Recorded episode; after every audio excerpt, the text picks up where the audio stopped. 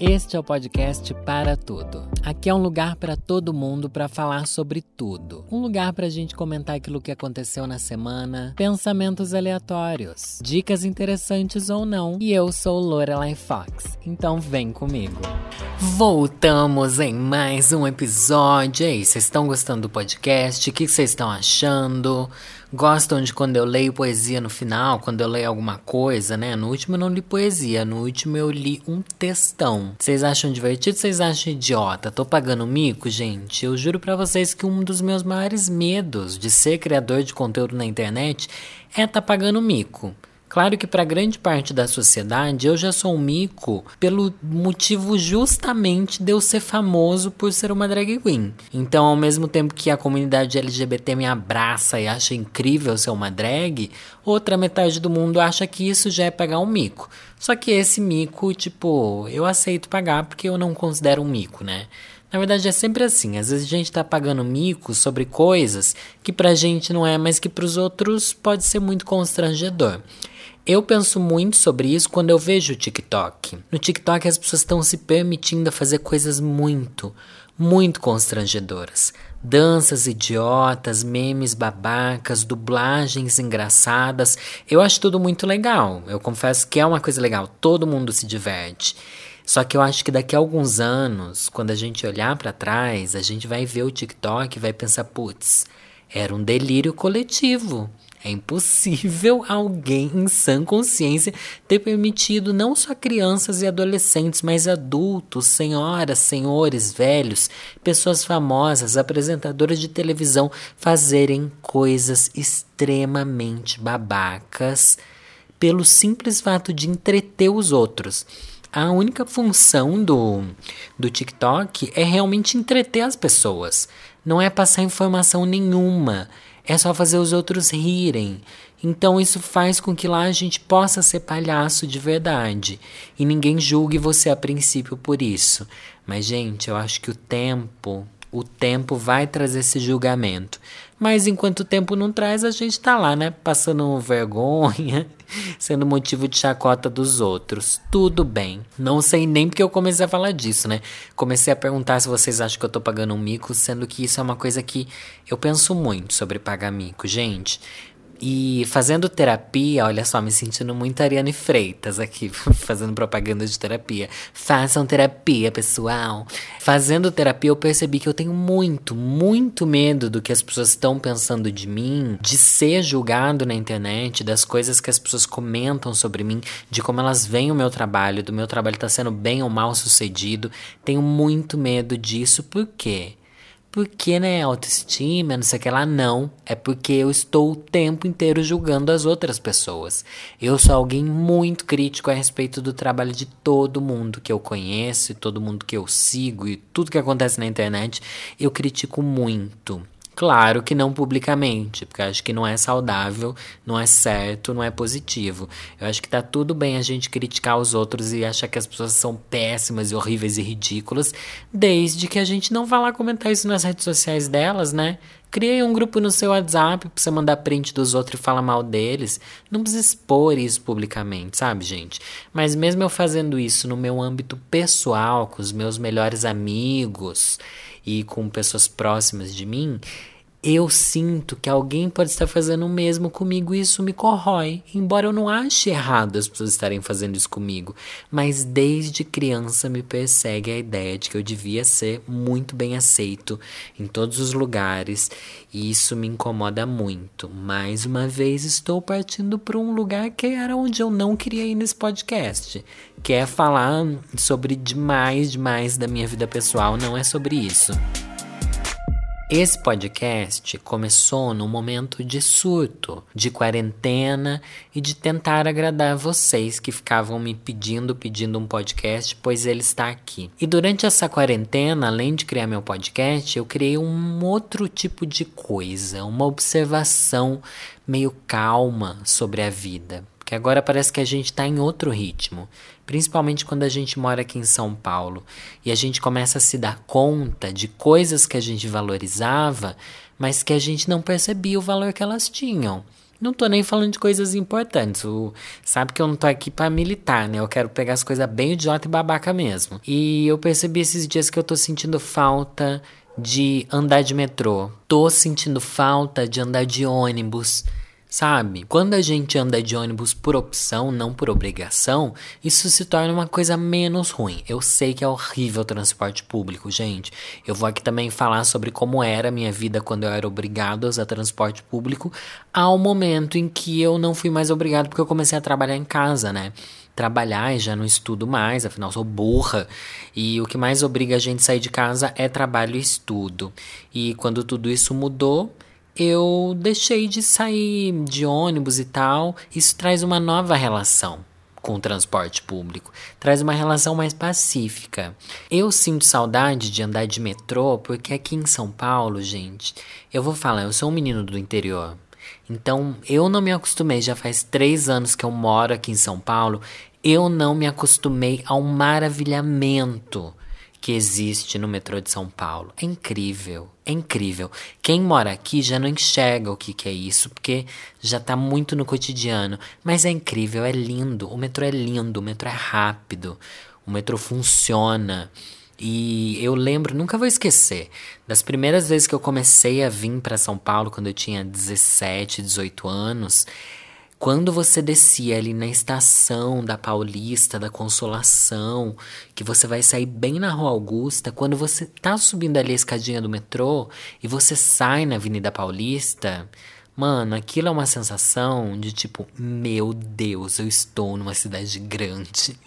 É muito engraçado. Eu tenho certeza que se você não mora em São Paulo e já veio para cá alguma vez, você já sentiu isso. Você sai ali do subterrâneo olha para Avenida Paulista e pensa, meu Deus, isso sim é que é uma cidade. E você se sente em Sex and the City, parece que você tá, sei lá, em Nova York ou num filme, e parece que tudo está acontecendo.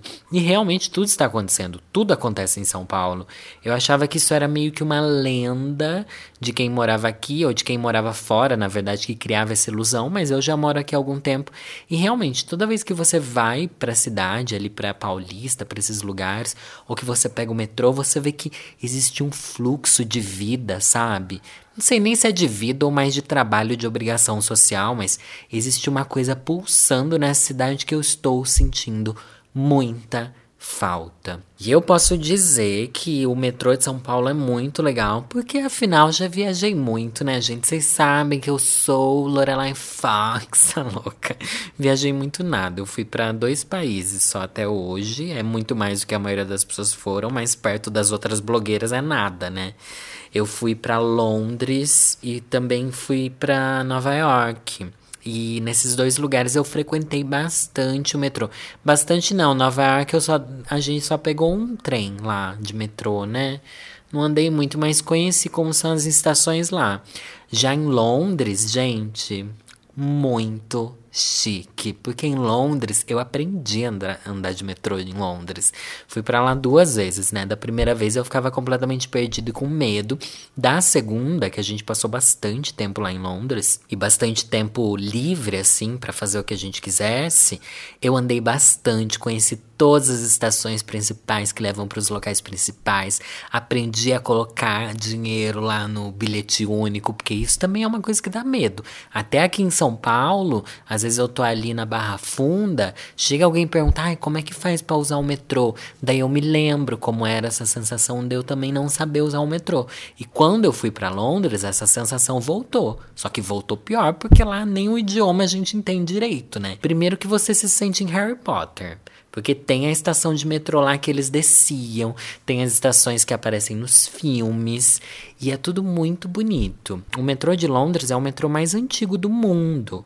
É, é, muito, muito antigo mesmo e é um dos maiores do mundo. Se não me engano, é o maior, né? Acho que é o mais antigo e mais extenso do mundo. E é muito diferente do que é no Brasil. É realmente um labirinto. O metrô lá é um labirinto. Você tem que se jogar e falar assim: ó, vou me perder em algum momento. É muito estreito. São passagens estreitas, tubulares, sabe? Não é esse metrô largo e moderno igual é aqui, com grandes escadarias. Não, lá dá bastante medo mesmo, gente. O de Nova York, então, meu Deus, você morre de medo. Você lembra de Matrix? Quando o Neo brigava lá com outro cara no subway, lá no metrô? E é exatamente aquilo, dá medo. É tudo sujo, tudo velho, tudo mal feito e bizarro. Só que você tá em Nova York, então você tem que falar que é legal, né? Mas realmente, o metrô de São Paulo, gente, é um dos melhores do mundo. Isso já é conhecido, né? Além de ser um dos mais seguros, é um dos, dos melhores, mais eficientes do mundo. O que é muito legal e a gente não dá valor, né? A gente não dá valor por quê? Porque é um inferno. Quando você pega ali no horário de pico, realmente você não aguenta. E eu sinto muita falta, além de andar de metrô, eu sinto falta de uma época mais antiga da minha vida, que é a época de hum, ir pra faculdade de ônibus. Ir pra faculdade quando eu tinha 18 anos, 19, 20. É, é aquilo. Chega uma hora que não adianta mais reclamar, você se entrega. É aquela sensação de entrega total, aquilo que você não tem poder nenhum, você não tem poder nenhum para mudar aquela realidade. Então eu pensava isso. Eu entrava ali, ó, eu para eu ir para a faculdade, eu pegava um ônibus da minha casa para o terminal, de um terminal para outro terminal e do outro terminal para a faculdade. Era uma hora e meia de ônibus ali. Eu estudava na cidade universitária lá de Sorocaba, bem, bem distante, assim. No começo eu achava muito animado, tipo, meu Deus, estou indo pra faculdade, eu sou muito adulta e não estou pagando nada, afinal ganhei bolsa. Com o tempo eu fui vendo a realidade triste que é pegar o ônibus. Com o tempo, você vai vendo que aquilo te consome, consome horas e horas e horas do seu dia. E daí, com o tempo, você também começa a trabalhar e fazer um estágio e começa a consumir cada vez mais o seu tempo. E você vê que não adianta, não tem o que você fazer. Você só se entrega, você vai, você aceita. Você aceita o sistema. Nessas horas que a gente entende o que é esse sistema que as pessoas falam. Ai, sou contra o sistema. O sistema é o quê? Te obrigar a passar 14 mil horas dentro de ônibus. É isso. E é aquele sistema opressor, por quê? Porque não te oprime psicologicamente, não, ele te comprime fisicamente.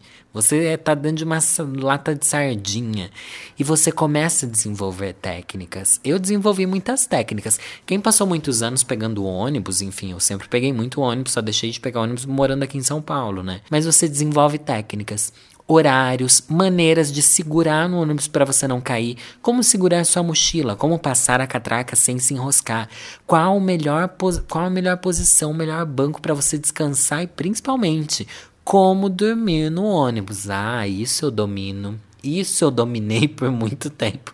Na época da faculdade, gente, encostei, dormi. Dormi sem cair. Babá, Babar, eu já não garanto que eu não babei, porque às vezes você sente que seu sono foi profundo ali. É bizarro isso de perder ponto, né, quando você dorme. Porque as, é muito raro a gente perder, quer dizer, eu pelo menos, né, não vou falar por você aí. Mas perdi algumas vezes o ponto, sim. Mas na maior parte das vezes eu acordava, tipo, dois pontos antes do meu. E eu achava isso tão engraçado, porque acho que meu cérebro já estava programado, porque eu não estava num sono profundo.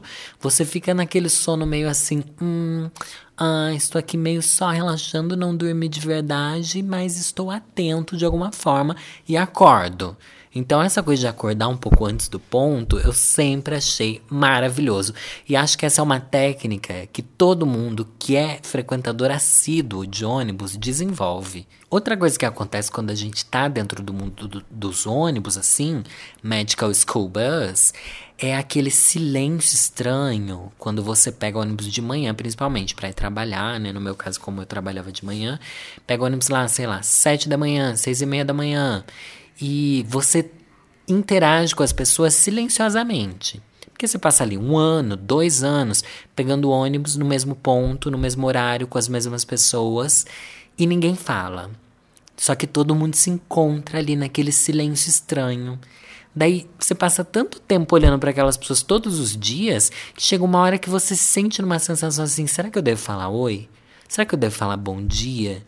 Qual que é o limite, assim? Porque a gente se vê todo dia, sabe? A gente se vê mais do que eu vejo meus amigos. Eu, as pessoas do ponto de ônibus. O motorista, então, nem se fala. Para o motorista, a gente fala bom dia, obrigado, né? Que a gente tem uma relação ali de cumplicidade maior.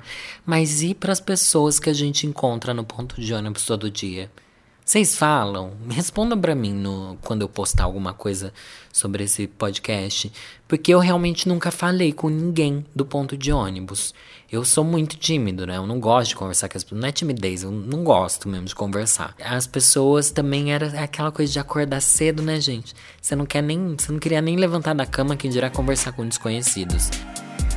Quanto mais adulto a gente fica, mais ódio a gente sente. Às vezes a gente se acostuma muito com essa realidade, a gente começa a criar fugas para ela. Eu lembro que eu via essa minha ida de ônibus, principalmente para a faculdade, que era bem longa, como uma forma de pensar na vida mesmo.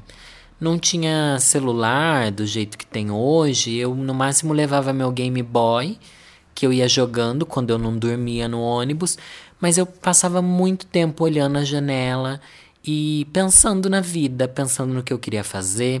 Eu lembro que eu pensava muito que eu queria fazer um mestrado sobre arte, uma pós-graduação, história da arte, alguma coisa assim. Queria falar sobre drags e arte drag.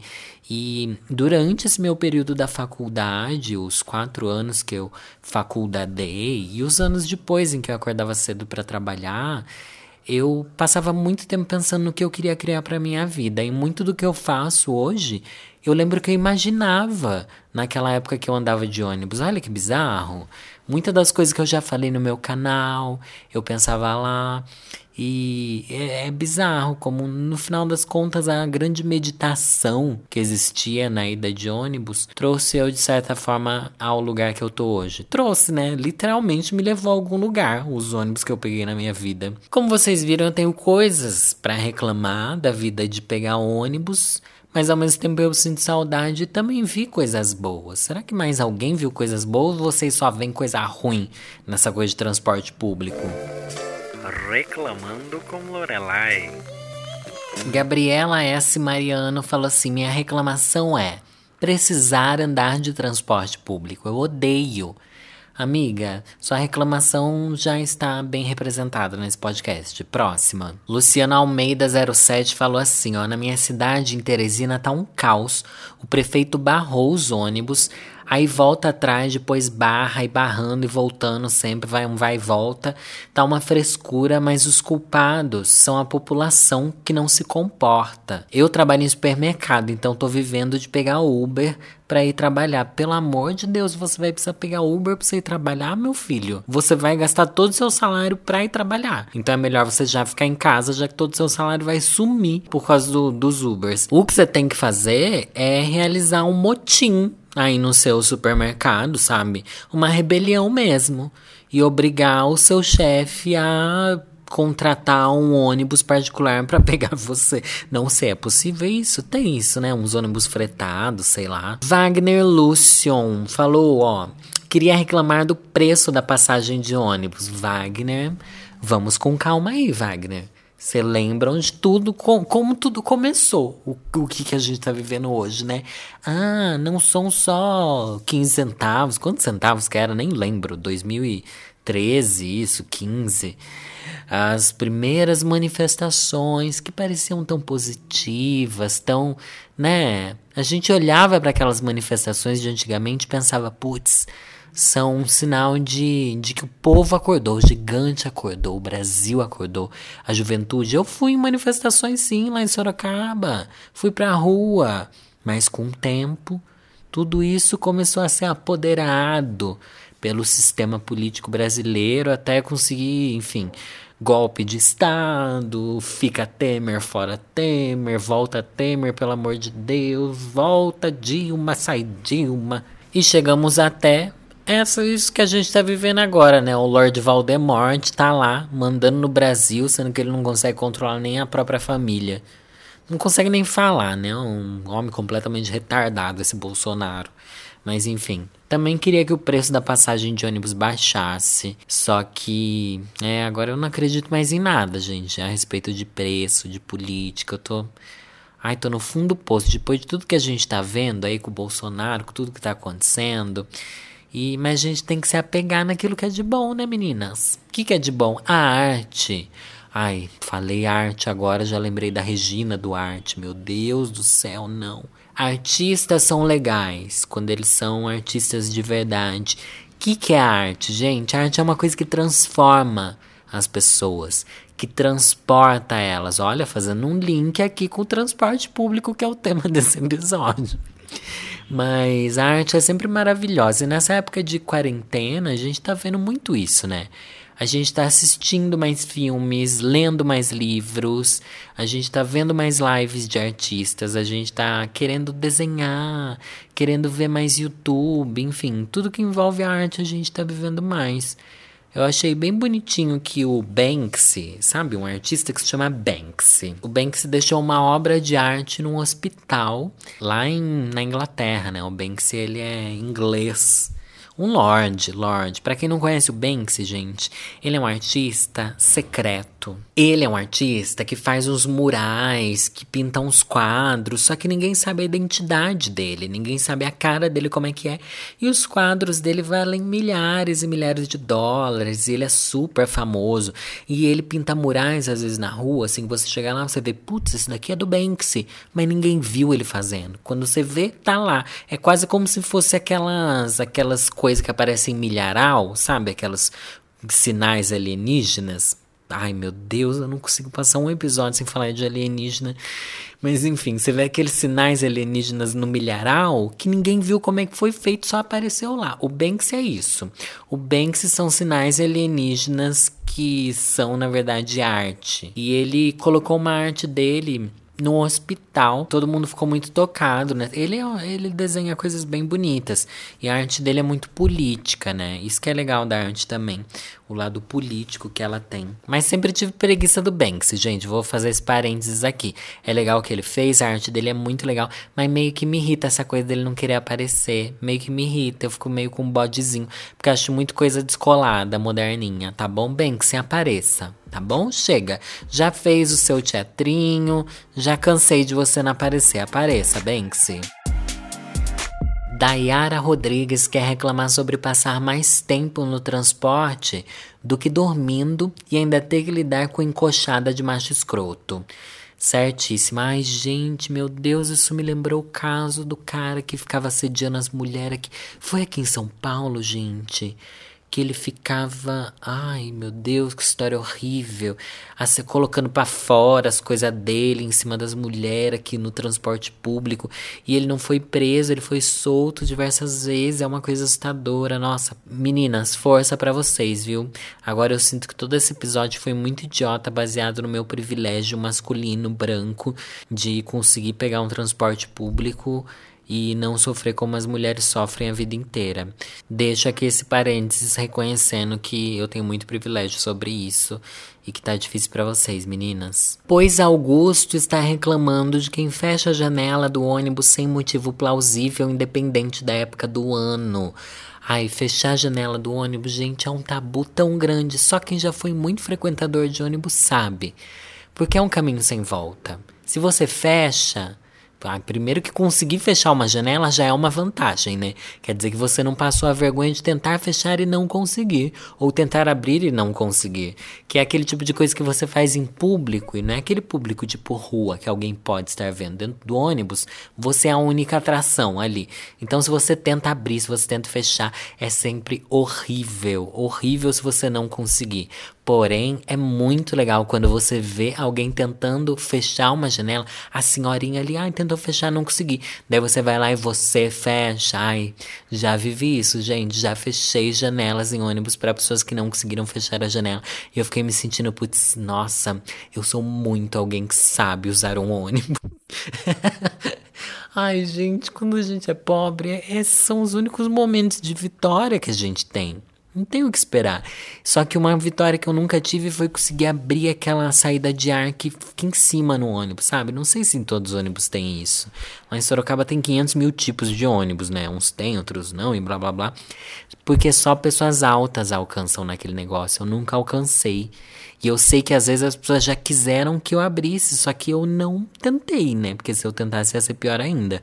Então já paguei esse mico também. Almofada ansiolítica. Meu Deus, é sério que você tem esse nick no seu Instagram? Você tá falando sério? Como que você passa esse Instagram pra alguém da sua família? Ai, qual que é esse Instagram pra eu te marcar lá, primo? Almofada ansiolítica, pelo amor de Deus, mas vamos lá. Meu trabalho fica nessa de pandemia oportunidade. Falar isso às vezes, tudo bem. Mas o tempo todo é sem noção. Tem gente morrendo, ninguém aguenta a quarentena. O tempo todo não dá, sério. Gente, Olha, eu não vou. Eu, eu tô evitando usar palavrão nas redes sociais desde sempre, né? Desde que eu me tornei uma pessoa conhecida virtualmente. Mas puta que pariu, hein? Como eu odeio essa gente que fala que pandemia é oportunidade. Porque não, não é, gente. É a oportunidade da gente morrer.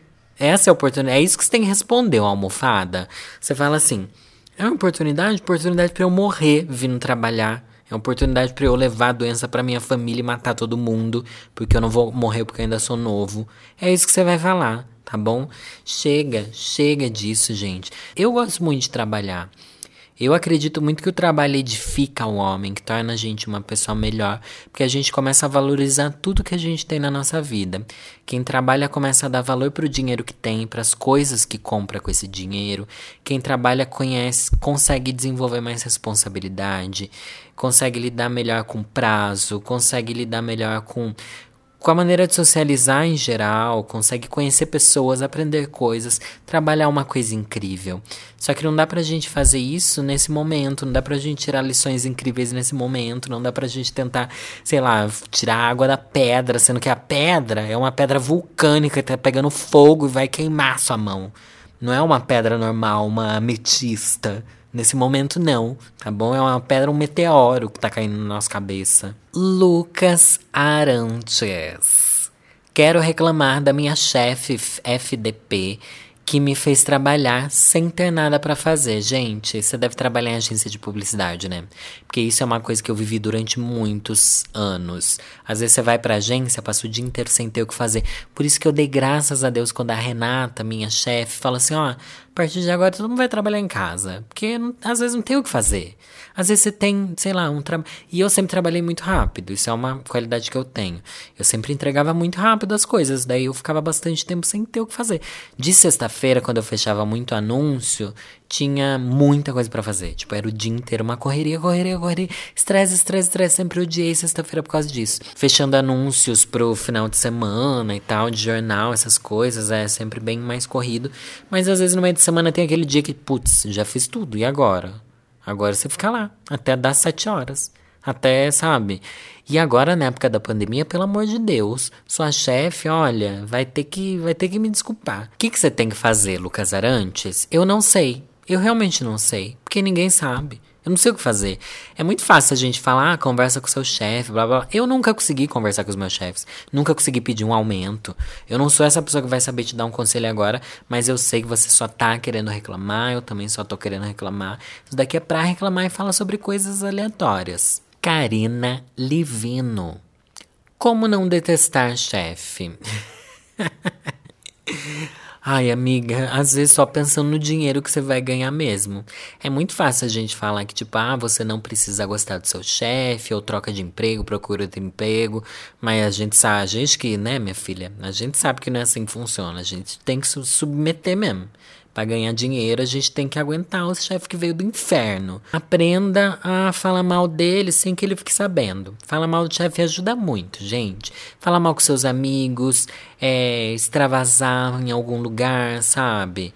ter raiva dele, fala mal dele. Sempre me ajudou, fala mal dele. Mas tenta falar não com as pessoas do seu trabalho, hein? Porque sempre alguém vai vazar informação, cuidado. Matheus Vinícius. Matheus, obrigado pelo seu comentário aqui. Ele veio falar sobre quando ele se alistou no exército. Ele disse que foi um terror de medo e pânico. Ele foi dispensado e pediu para eu contar sobre isso. Como tudo que eu conto da minha vida pessoal é uma vergonha tá bom? Eu sou aquilo que a gente pode chamar de vergonha para a nação. Sempre achei muito legal essa coisa de exército. Não, e eu tô falando sério, gente. Não é ironia agora, embora eu, tudo eu fale com um tom de ironia. Eu acho bonito, sim, a ideia de você servir o país, de você ter uma carreira no exército, uma carreira militar. É o tipo de coisa que traz orgulho para sua família. Sua família vai falar assim: nossa, que lindo. E para mim, toda profissão que sua família olha e fala, nossa, que lindo, é uma profissão legal.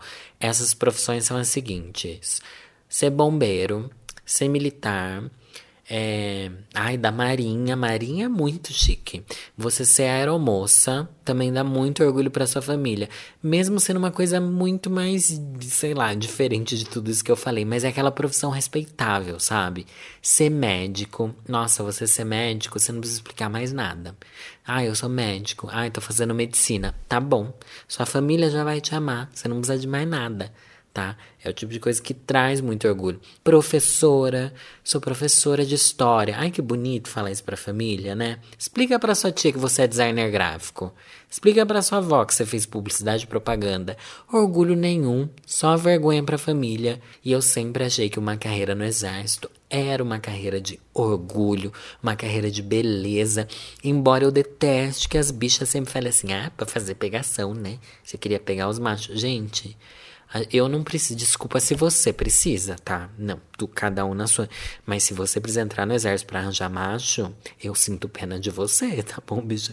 Porque para mim, o canavial que, que o canavial que eu encontrei na minha vida não precisou de exército nenhum para eu, pra eu conseguir cortar essa cana aí, tá bom? Mas enfim, fui lá, me alistei quando eu tinha 17 para 18 anos, tudo bem. Fui lá pegar o certificado, jurar a bandeira, sei lá como é que chama. Não fui. Eu nunca mais fui. Eu nunca mais fui por anos da minha vida.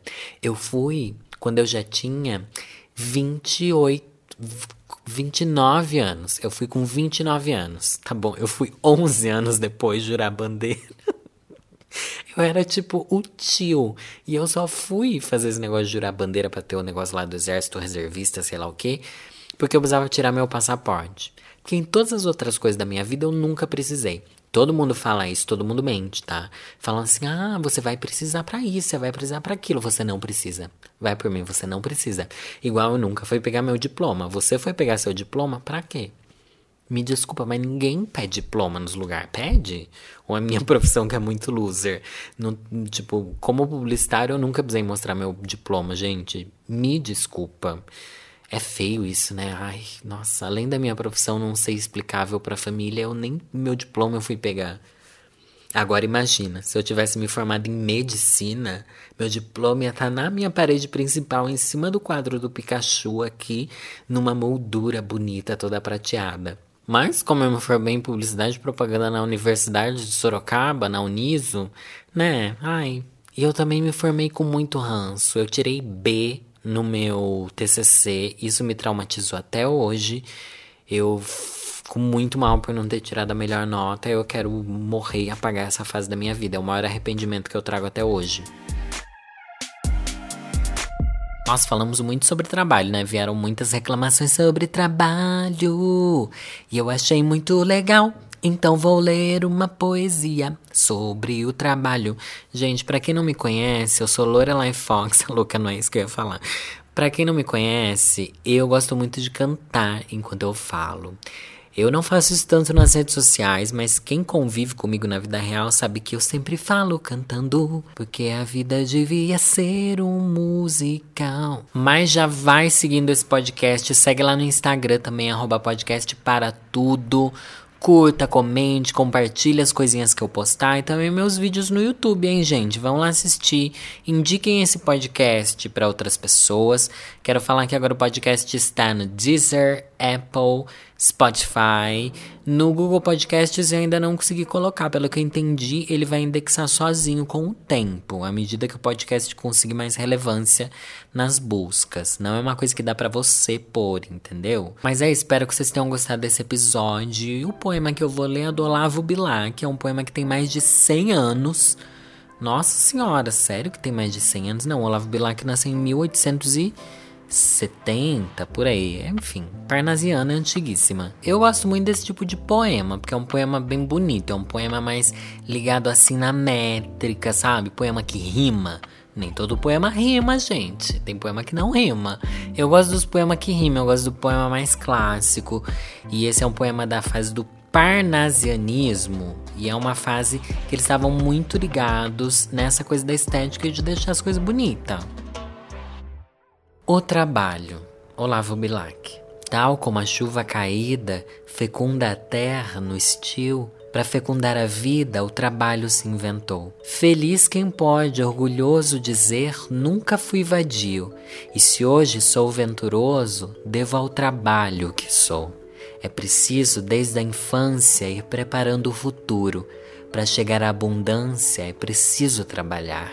Não nasce a planta perfeita, não nasce o fruto maduro, e para ter a colheita, é preciso semear.